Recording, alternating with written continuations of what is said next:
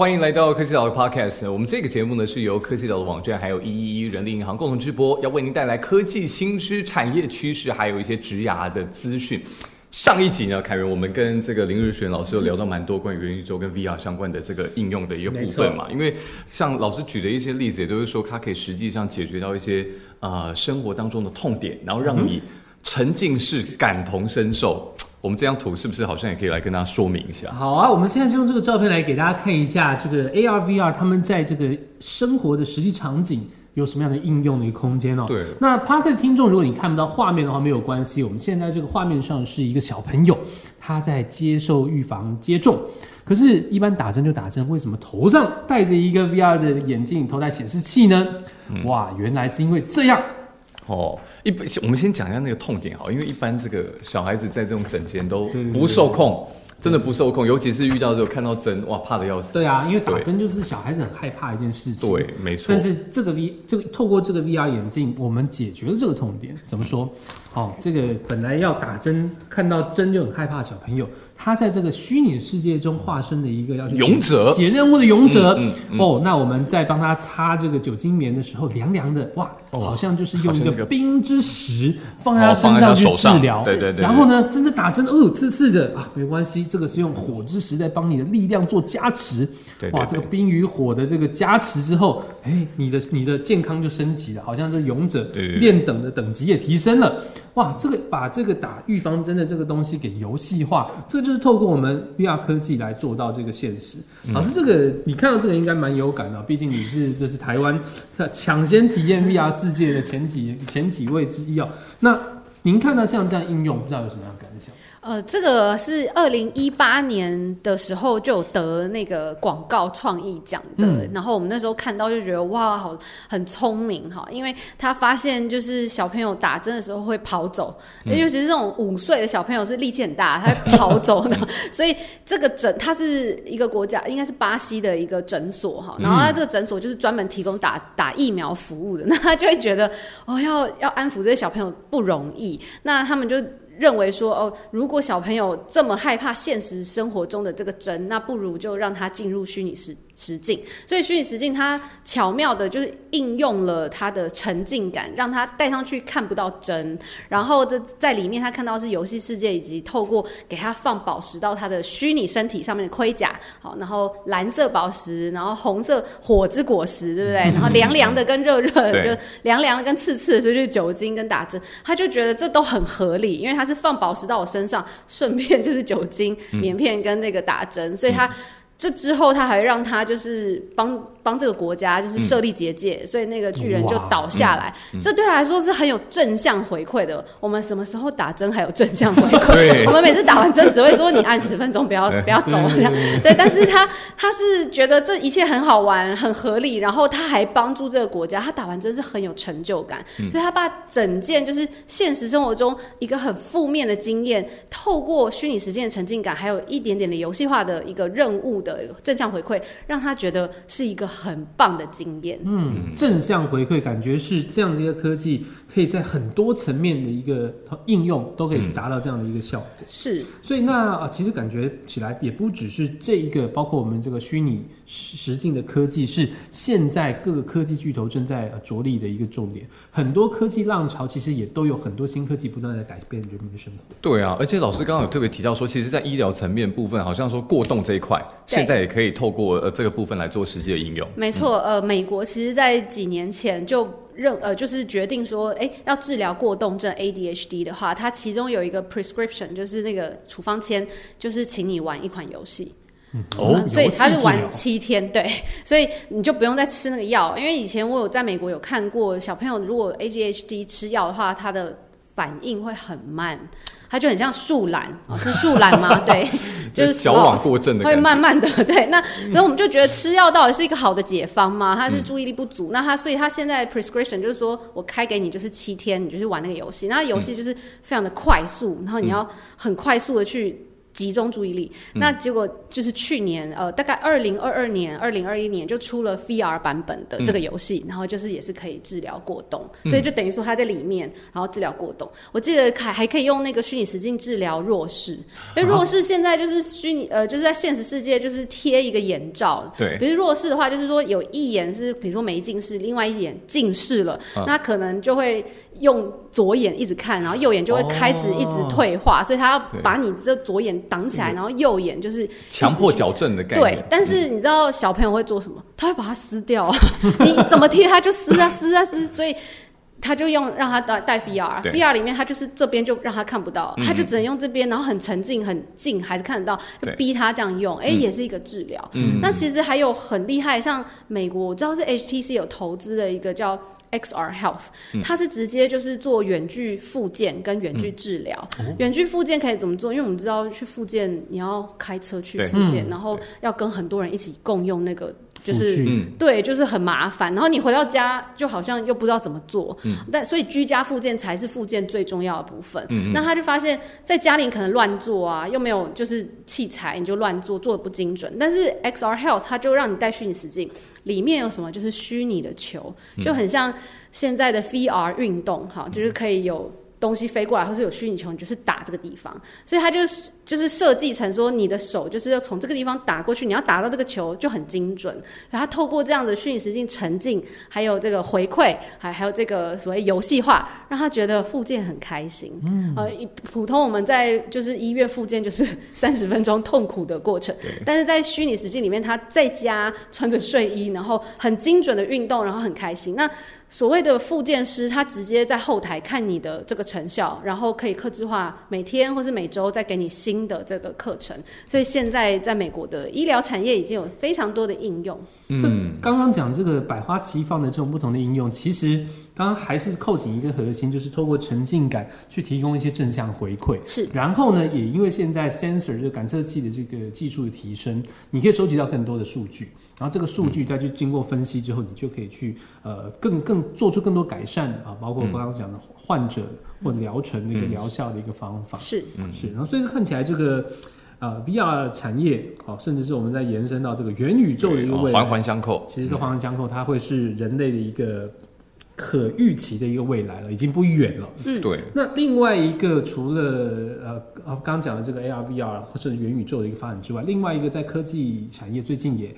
非常热门的科技议题哦，是 AI，嗯，人工智慧，嗯，好，大家也是讲说这个东西会改变人类的生活。好，我们以最近这个浪头上的一个话题来讲，这两个月横空出世一个 Open AI 的一个应用，叫做 ChatGPT。好，它就是它是一个 AI 的引擎，但是它可以做呃成，它可以呃生成啊非常有意义。的文字。像对话一样自然，对，那导致说现在网络上已经有破百万的一个注册的使用者上去，请他生成各式各样的内容，还可以写程式。对，很多对这件事情担忧的就是跟老师一样的这个教育身份，因为他们会觉得说我的学生啊要交作业直接叫这个 Chat GPT 去写就好了，对，或者说考试的时候，呃，最近有一个新闻就是呃，他发现 Chat GPT 可以通过商科跟法科的大学入学考试。可以考过哦。你说把题目丢给他？对啊，因为你你看，其实我们现在怎么玩，怎么玩 ChatGPT，你也是问他问题啊，他就给你一个回答。OK。对，那假设你今天考试，他回答正确答案，那也不奇怪啊。对。但是但是好玩的事情是，呃，我们觉得说他很厉害，回答问题哦，太太棒了，甚至你还可以，你可以帮他写企划案，帮你写诗，帮你写散文。但是他通过大学考试的这个分数是低空掠过，也没有到很高分，就是他其实还是需要人的一个辅助啦。就是他生成的内容虽然是呃有料的，但是他需要透有人去把它修整的更加的精准。嗯，好，那所以啊这个地方又跳出来另外问题，也是我们必须去关注的趋势，也就是啊啊我们真我们是一个真有血有肉的真人，那我们在未来怎么去跟 AI 做一个相处？那这件事情其实应该也是。学校老师非常在意的一个话题是，其实 Chat GPT 出来之后，我的脸书被洗版，因为大家每天都在问 Chat GPT 很多问题。然后我们就是我们，我就叫我助教说，那期末那个分组报告，你就叫，就是你就自己去抽签。他说我要自己抽签吗？他就叫 Chat Chat GPT 帮他去 randomize，就是随机。但是你知道结果怎么样？他就说。一到十组，总共十组，你帮我就是随机就是告诉我顺序，结果 Chat GPT 给了他一段就是一段那个 Python code。就是说哦，我帮你找到就是随机分配的那个 Python code，你可以自己去跑。然后我的助教说，呃，好，再重来。我就说总共十组，然后帮我随机分配，不要，他就直接给我结果就好，好，不要给我扣，然后再附上一段鼓励同学的话。然后下面他就他就做出来。所以其实那我自己呢，因为有去一些大企业演讲，然后跟他们讲一些 AI 的在工作管理上面层面的影响，那我就有请他们写一段广告，我说请。给我一段春天唇膏的广告。结果写出来很烂，就是的文案就是很可怕。他就说春天来了，百花齐放什么之类，然后就是 老派不不忍直视的那种文案。那所以像 Chat GPT 就不太适合，就是给他很抽象的这种文案。你可以，你应该是直接问他这样。那可是有另外一个 AI 软体叫 Jasper AI，那它就是有很多模板，然后它就是有很多问题问你，然后你就把你要做的广告文案的资讯。喂给他，然后还可以跟他说，我希望是呃 tone of voice，就是说我用谁的语调去讲自己这个文案，他就会给你很多很多模板，那那个就出来就蛮厉害。那所以我们发现其实 AI 不管是文字哦，或是声音啊 m u r p h AI 可以就是。产生声音，然后或是图，好，我们知道 Mid Journey 啊，Dolly E Two 啊，Stable Diffusion 啊，然后或者叫影像，什么 Google 的 Imagine 哈，就给他一段字，他就出来真实的影像，哦，全部都可以帮你生成。那其实这对传播学院老师来说很开心啊，因为我不用自己拍了。哎，那学生要怎么知道把它做出很特别的影像？那就是我们要去教的，就是说你要怎么样去。给标签，对，好像我同事李一志老师，他就说 annotation，哈，所以 annotation 就是你要怎么叙述一件事情，那就变成说我们的教育好像蛮少蛮少叫我们去叙述一件事，或是叙述一一幅画，好，每次看一幅画可能。大家就说哦有太阳，但是你有没有办法讲出一个 style 或者一个？那这个就是我们人类必须要去知道的，因为其实 AI 这些工具很方便的，可以帮我们做成一些素材。对。但是最后我们能不能把它再产出一个比较是符合我们理想的那个状态？我觉得是呃很不容易的。好，然后你有没有？为什么有些人可以生成很厉害的图，有些人就生出来就是 不知道在做什么？对。所以其实 AI。我们知道它很厉害，但是你给它的指令就非常非常的重要。所以那这个呃有一个隐忧是这样，就是现在的 AI 几乎都是以英文为主的训练。嗯，对。那我觉得 像中文语系或者其他语系就很少。好，那当然 ChatGPT 还是有中文哈，都都还蛮方便。但是像是图啊类的都是以英文为主。那我觉得这会是一个 鸿沟，会越来越深。那再来就是。你知道人嘛？人都去训练这些 AI，我们在注册使用的时候都在训练它。那训练的时候，我就发现那个生图的软体上面，大家会喜欢给它很多很暴力的指示。嗯，那其实不是很好，因为就是你在训练它以后，就出来很多暴力、血腥相关的，其实也不是很好。然后或者是有一些性别、种族歧视。好，在训练的时候就是。不知道为什么，你就说一个犯罪者啊，出来都是黑人，都没有白人，那这也是一个就是 AI 我们要去了解的素养。也就是说，像 AI 生成的这些呃论述，它都没有给我 source。那这样对，就像我们是新闻教育出来的，我们的那个 source 来源是很重要，对不对？我们新闻教育、新闻记者的这个训练，就是说你要一手的资料，你去采访完了，然后你要有事实的出一个报道。那我反而觉得，在 AI 时代，每个人都要有新闻记者的素养训练，因为我们必须要知道 AI 它的这个所谓出来的，无论是图啊。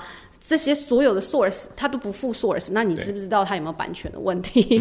啊，比如说你出一张图，你就说我要达尔达尔文什么什么的，就出来就真的有版权问题。但如果你出了都，你给他指令都完全没有任何其他 style 的问题，就是你自己去创作，那你就。就是就没有版权问题，那反而是这些，我觉得是我们需要去注意的。那我们就说，那有了 AI，我们真的都不用学习嘛？其实要学的可更多了，你可能要知道这是什么时期的风格，哦，这是哪里出处的这个文字啊？所以我觉得 AI 其实很重要，是那个 source 要附上，不然不然我们很难去判定说，哎，这个它的真实性啦，然后它的论述产生的过程是怎么样？对对，我觉得老师讲的很有趣，就包含了整呃，我们到底要怎么用。用 AI 这件事情，以及说我们用 AI 需要具备什么样的一个素养。因为老向老师本身就是呃新闻传播这个相关出身的嘛，这我们就可以大概听出来过去的新闻的教育跟现在所谓新闻传播科技要运用到新的科技这一段，它是完全。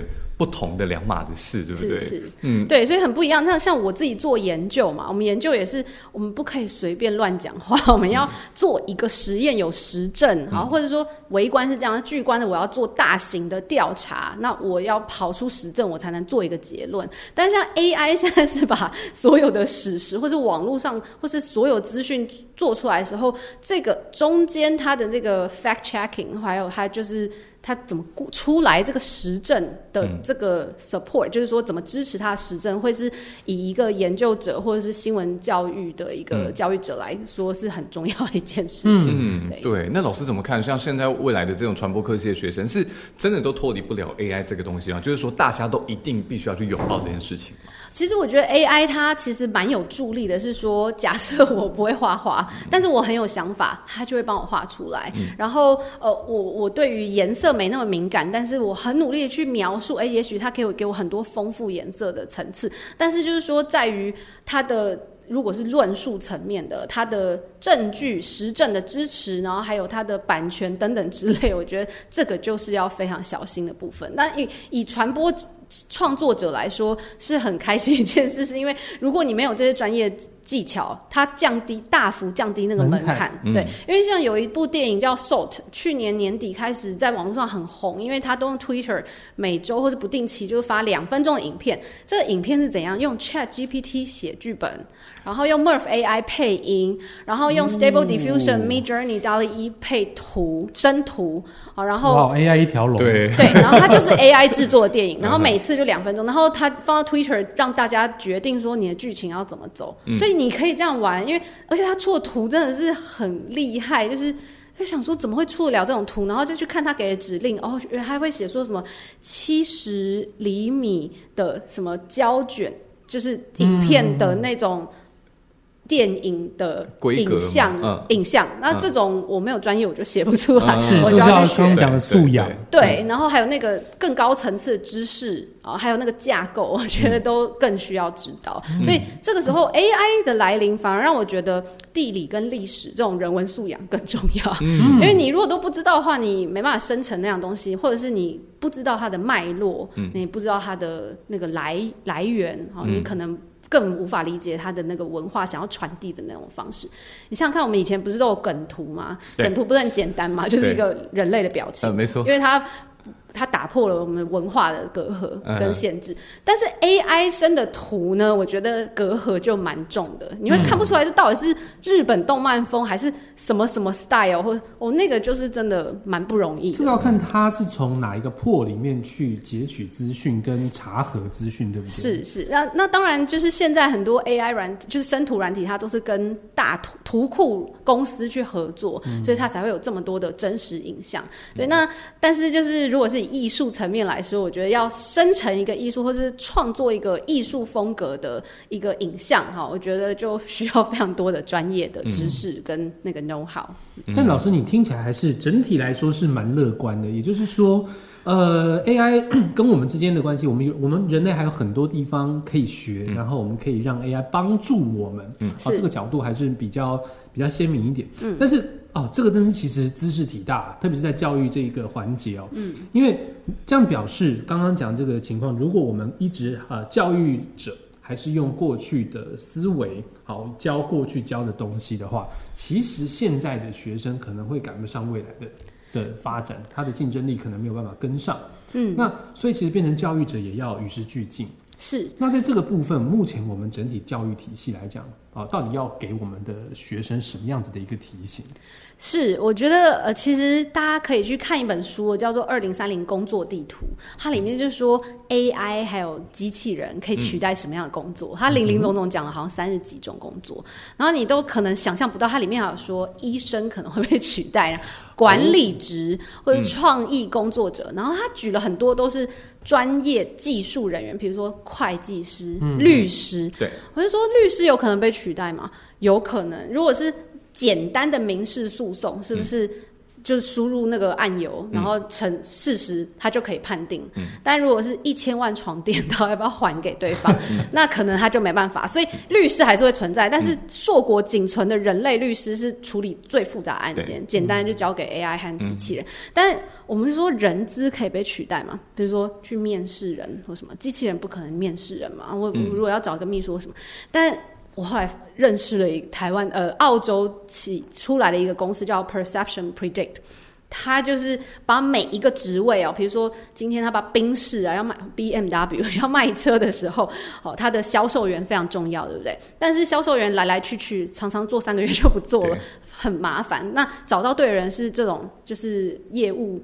就是吃重的这个行业非常厉害的一个部分，所以 Perception Predict 它就会针对这个销售员的特质，从各种特质去建立一个模型。嗯，所以我觉得教育层面就是要让大家去理解说，在工作的每一个层次环境上，能不能把它量化跟变成一个模型。所以。我觉得统计的知识就非常重要，就是说 AI 基本上是建立在语言、还有量化以及这个机器学习的一个过程当中。那如果假设你可以把这个职位它的 KPI 销售多少车前面的因素全部都找出来，这还是要人去找，机器不能帮你找。你要知道说它是什么样的特质、什么样的东西，然后把它做出来。然后后来发现 Perception Predict 它就可以协助人资去。直接做一个测验，他就知道这个人未来进公司可以卖多少车。OK，那非常厉害的是有一个 case，就是有个老板他就自己面试，就说我比较喜欢 A，我不要 B。但是那个就是 Perception Predict 这 AI 的就说没有哦 B 的绩效会比较好。他说好，那我 A、B 都就是都录用，都录用看看。结果真的就 B 就是卖的比较好。OK，对，所以这个就是很有趣，说。以人的判断，三十分钟面试，哎，其实回到这一一人力哈，跟跟这个 AI，它从不同表面还有深层的这种特质去建立模型，用 AI 去跑说它的 KPI，那这两个其实怎么对话？我觉得是未来我们一定马上就会发生的。嗯那我觉得教育就是要去让我们从更高层次，好，而不是说只教我们这种专业的技技术，而是更高层次去看说。我们可以怎么把这件事再优化？然后透过人跟机器，也就是 AI 的合作，去优化这个。成果，然后把它做到最好。那那我们这个人才是目前教育体系要去培养的人才。嗯，我觉得这很有趣哦。因为老师您刚刚讲这个过程有点像是，比如说我们认为很多事情是机器或者是 AI 没有办法复制的。比如说它是像某些老师傅的经验，是好这个，比如他好像你们讲做一个核果子，好了，好那个水的温度要多少啦？他摸一下就知道这个硬水、软水的这个程度啦。那他觉得这些东西机器没有办法学习，因为这个东西是我几十年累积的经验。但是这个常陷入一个迷思，就是你认为机器没有办法学习的事情，那是因为你还没有去把这些东西做更详细的拆解。嗯嗯嗯。也许当我们的 sensor 的的这个精度够的时候，你刚刚讲的所有经验其实都可以被量化。是对。那当这些东西都被量化的时候，就连那种我们觉得哇没有办法被取代老师傅，他也有可能好。不要说被取代，但是至少说它的东西可以透过 AI 来重现，或者是说它可以利用 AI 来协助它。但是这个时候就现出另外一个隐忧，就是说，如果我们啊刚刚讲的很多东西都是在人类跟 AI 之间啊互补的一个关系，怎么去界定的时候，我们发现人类剩下都是一些比较高端、比较复杂，但是这个东西在人力市场当中的分布来说。不是一个常态，也就是说，呃，真的可能很多事务性的工作啊，或者是一般的一般性的人才，他们确实都有被取代的危机喽。是，那其实这就是要看那个公司的决策。如果这个公司的决策希望全面数位化以后，而且还是节省人力，因为其实人力未来会越来越贵嘛，没错，越来越稀缺。好，那但是我觉得还不会这么快到来，因为不是每一个公司都会这么的想要切人力，而且我们现在谈的其实是内部的一个人力的一个协作。而不是像是什么餐厅自助点餐的那种人力。其实我觉得餐厅这种面对客人的，反而不应该减少那个人力。你说那个 app 自助点餐，然后 app 做的很烂，或者是机器人上菜，这种要跟人互动的，就应该要是人去做。但是在内，就是公司内部的一些冗员，或者是这怎么把这个绩效，或者说把这个流程再简化，或是模组化，那是这公司要去思考的。那我觉得台湾其实。在这整个全球科技浪潮底下，台湾一直都是一个宝贵的地方，因为它很小，所以人都很开心。所以我觉得台湾。比较不会这么受到影响，因为就是我们台湾走几步路就有 Seven Eleven 或是全家或莱尔富，然后我们就是常常都可以见到面，所以其实我们好像不需要元宇宙也可以活得很开心。我们的 AI 就是辅助我们，但是好像也不需要减少什么人力，所以这是我对台湾的解读。但是如果全球来说的话，你说这是很多一些可以自动化的一些像工厂类的，那它就可以减少一些人力。对，那呃，我我个人会认为说未来。来假设这些软体越来越就是越来越好用，AI 可以协助，那可能广告部门就是一个主管就好了，因为主管自己本身就是决策者，就是要去执行，因为就决策的东西，你就把它指令输给这些软体，它就会帮你出图，然后什么，顶多就是再叫一个助理或是谁去把它 final，就是 finalize polish 一下。对，那人资也许未来就是剩下人资长一人就够了，因为他用这个软体就可以协助他做一些。这只是我的一个比较极端的。prediction，但是台湾不一定会这样做。对，台湾毕竟还是人密度比较高一点，对，所以我们还有很多事情，其实呃。还可以善用这个人的温度，善用人的情感去落实。应该说有一些职缺啊，它可能会消失，但是也也会相对的冒出新的职缺，就是如何应用 AI 的这种职缺跟角色出现。对，那如何管理，还有跟 AI 协作，会是未来就是现在的学子们应该要去思考，就是未来要找工作，你一定会做到怎么优化这个流程，怎么管理人跟 AI 协作。但我觉得体验的服务可能会越来越多，就是当所有的公司它什么都是以 AI。去辅助，但是我们人就会有。就会希望有多一点体验，比如说夜市的就不会消失，对不对？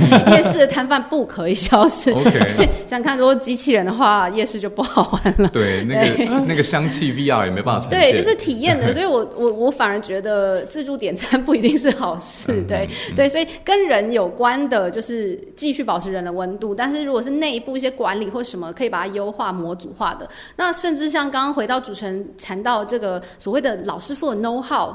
其实也可以透过元宇宙还有 AI 相结合的这个 digital twin 哈，就是把它量化以后，把这个 know how 保存下来，这个也是很重要的。所以现在很多的数位双生，就是希望呃，无论是工厂或者是我们把数位双生放到人才上面，这些 know how 怎么保存起来？我觉得也是现在公司需要的。所以不妨就是现在学子也可以去思考，那我要怎么样保留，就是很稀缺的这些 know how，还有就是很稀缺的知识，也是未来需要的一个方向。嗯，好，我们最后是不是也请老师，就是如果针对呃这些学子啊，他们未来要面对不管是元宇宙或 AI，他们应该要拥有什么样的一个心态？呃，我觉得第一个统计要学，哇，统计，哇，今年被当掉的科目，因为统计是科学之母，然后它就是所有数据最重要的。你如果不懂统计，你不知道这个数据它中间有什么关系。我们不会只看表面的数据，就是几 percent 几 percent，我们要知道什么东西可以去预测它的后果。所以这个就是要建立模型，那统计一定要学。嗯那第二个就是我觉得可以多玩跟多体验，但是这个玩不是说去。一直唱唱 KTV，或是一直沉浸在各种就是看剧啊，或什么之类，而是呃去多开放的去体验不同的生活，或是体验不同的经验。那这种尝试不要嫌累。有些我觉得现在有些学生会挑事情体验，或者挑工作做，但是我觉得有一些很基本的东西都可以去尝试看看。比如说，如果你觉得广播电台就是 就是，比如说像我在正大之声那。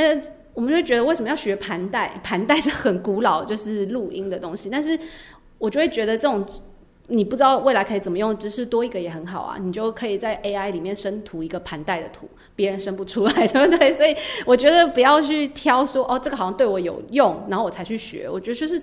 尽量的多去接触，在 AI 的时代，就是你懂得越多，你才会有更丰富的创造。是老师刚刚提到这个就是素养，我们要能够给出好的指令，能够让 AI 真的为我们所用。那其实还是回到你自己有多少素养，能够让 AI 帮你多少的忙。没错，嗯，像我们今天坐在这边，其实就是在吸收新的 AI 的知识。没有，怎么 不好意思？没有，我觉得我现在戴上 VR 眼镜，我身边应该有一圈金色的光，没有，只是就是被升华了。玩一玩，就是跟大家聊聊，非常的开心。这样 OK，好了，今天真的非常谢谢老师来到我们的现场。OK，那我们就是，如果你有想要知道更多的呃科技新知，或者说呢关于老师呢呃的一些更多的资讯的话，也可以锁定科技岛的网站。那我们下面也都会放上相关的连接。OK，那就到这边喽。OK，下次再见，拜拜，拜拜。